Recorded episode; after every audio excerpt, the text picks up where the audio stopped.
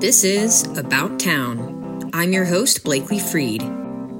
It's Wednesday, September 25th, and we are on the cusp of a new month, a new issue, and we are looking forward to Steph Simon's Dreamland Festival. And that's happening at various locations in downtown Tulsa. Here's more from Steph Simon on Dreamland Festival, as well as some of his other endeavors that include everything from teaching to writing to, of course, making music.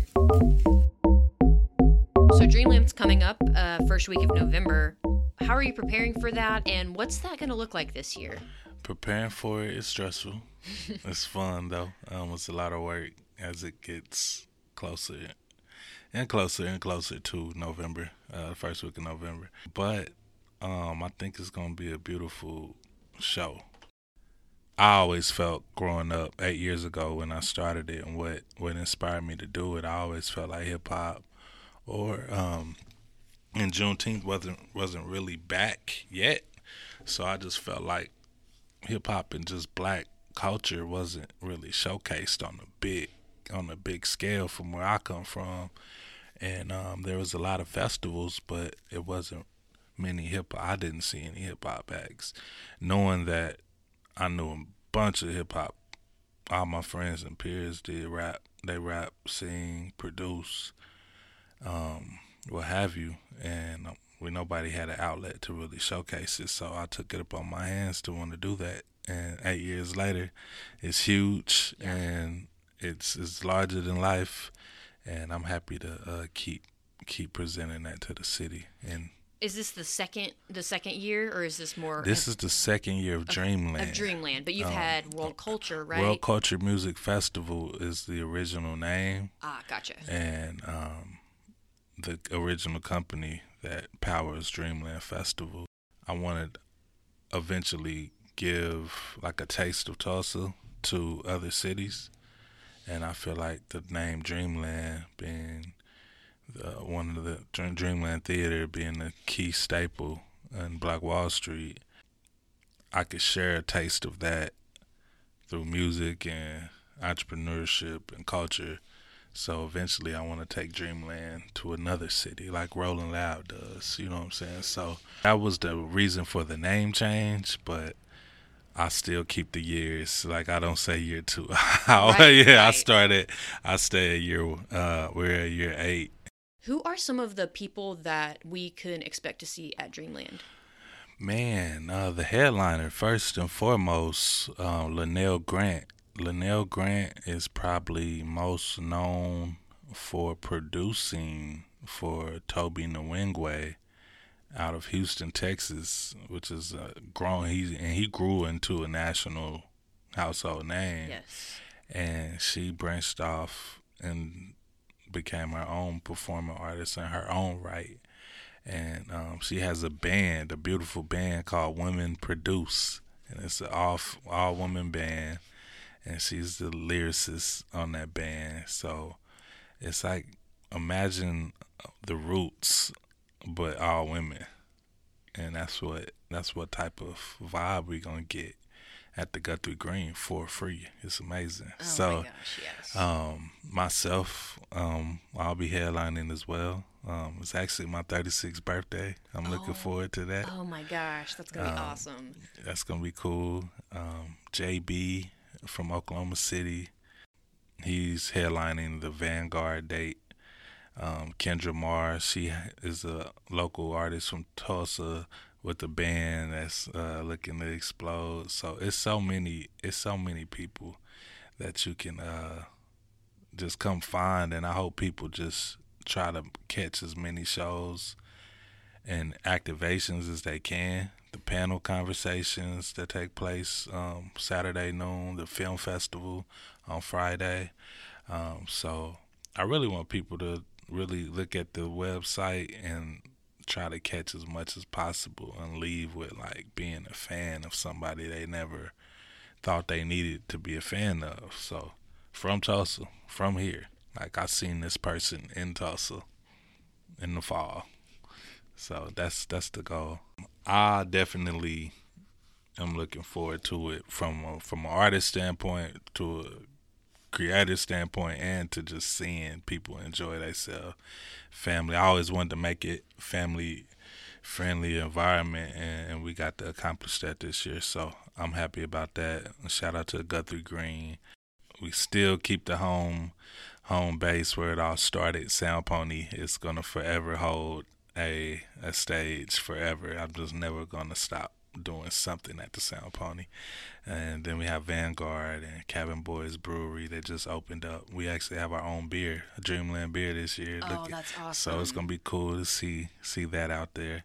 Have you worked out the details of that of what I've been taste testing. Yes. I, I, did my taste testing and we're gonna I get to make it in the in the brewery. So I'm I'm a, um I'm gonna go in there and make it. Yes. it's gonna it's gonna be fun. So I'm looking forward to that. And um, but yeah, it's a lot. We got um, new merch collabs with Greenwood Ave. We have official Dreamland merch. The vendors, the food trucks that you probably will never see around. So like it's it's it's an experience for sure. June 9th, you released Everything the Light Touches. And um, I'd love for you to tell us a little bit more about that single and then just about your music projects that you, whatever you're working on right now. Mm-hmm. Um, so I was, as you know, um, a, a hit show. I only seen one episode, two episodes, but I liked it. Um, by Sylvester Stallone and company called Tulsa King, and um, I wanted to title my album that after that show based off a lot of storylines. One of them being Lion King, and um, which is where everything the light touches came from. With Mufasa telling Simba, "One day you'll be king, and you're a little, you're a little baby, but look outside, look at Tulsa, look at." Look at what you have. This is yours, and one day you'll be able to um, do your thing out here as you as you get older. And it's a spot on top of Big Bertha, which is a hill on the LL Tisdale Expressway on North Tulsa. And if you look, if you are riding off that hill, or if you walk all the way to the top of Big Bertha and you look out into North Tulsa, that's how it looks, kind of like on Lion King. So I wrote a song just based off of that view, and and how I like a coming of age type of type of song.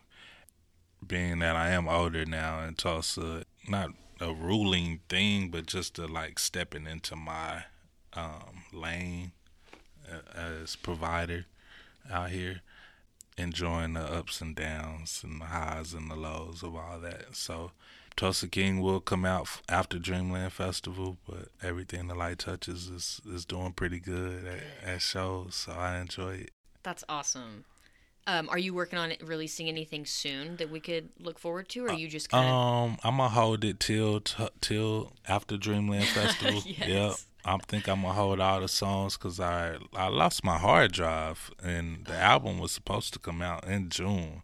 After I didn't lose my hard drive, but I lost the files in my hard drive, and I finally got it fixed. And so I'm kind of re-recording it right now. Oh, and but there's a Tulsa King two because there's a Tulsa King season two. So I um oh. and um once they said they didn't want to shoot Tulsa King in Tulsa anymore, they're gonna shoot it in L.A. I flew to L.A. to record my album too, so I'm kind of following a. I'm kind of following their uh, blueprint, and I'm working on a official album that I'm recording at the church studio um, that will be out in uh, February. So we have stuff to look forward to as a lot as, of music. Yeah, yeah, we got all this music. We music. got Dreamland in November. So much. Uh, also, man, slipped my mind. We are our episode of Fire in Little Africa's episode when we went to Harvard um, is actually a part of the Rebuilding Black Wall Street yes. docu series on the Oprah Winfrey Network and that's going to be released October 27th or 28th. So oh, wow. that's like a week before Dreamland. That'll be rolling out on the Oprah Winfrey Network. So it's a lot going on and um, a lot of energy being put into Tulsa, and I feel like it's the right energy. So I'm excited to uh, see everything come to come to play and my my students are looking forward to it because they're performing at Dreamland too. Yes. Sure. And so, in your students, as something I definitely want to to bring up because you have a recording studio with your students I that do. you teach, and well, mm-hmm. will you talk a little bit more about their experiences recording on that and um, and what you guys kind of do also in your program? Man, out of everything I've ever done, um, the festival, Fire in Little Africa, just my own bodies of work. I think working with students at McLain, building a studio in McLain, mentoring, getting to know these kids on a personal level, talking to them, pulling feelings and emotions out and putting them in song is probably the best thing I've ever done in my life. Like at all in all things. And uh it's coming it's becoming like my number one thing. I was only there at lunch lunchtime last year, and now I'm there five days a week this year, and I had two classes. Um, it's probably the best thing. I'm and I'm blessed, and I appreciate them for trusting me coming in that school and teaching and mentoring to yeah. be an artist. It's amazing to get to have you know music and arts mm-hmm. programs mm-hmm. in schools, but I'm it's striking me too just how unique it is to have a working musician, yeah. artist, producer, aficionado, all yeah. the many things you do, um, being that teacher and being that person because it shows people. I mean, you're from here, like right. you. I'm from. You grew I'm from the this. same place they're from. Yes. Um, and helping them pull out and open up about things that I have a hard time opening up about. And or any of any people my age, um, we were making a song or just coming up with brainstorming ideas on a song, and I was telling one of my students, I'm like, we have problems with that today, so I know this is gonna be a good song because you're 15 and you're trying to fix a problem that we're also trying to get over, you know, and so. Yes they um and just just they want to do it.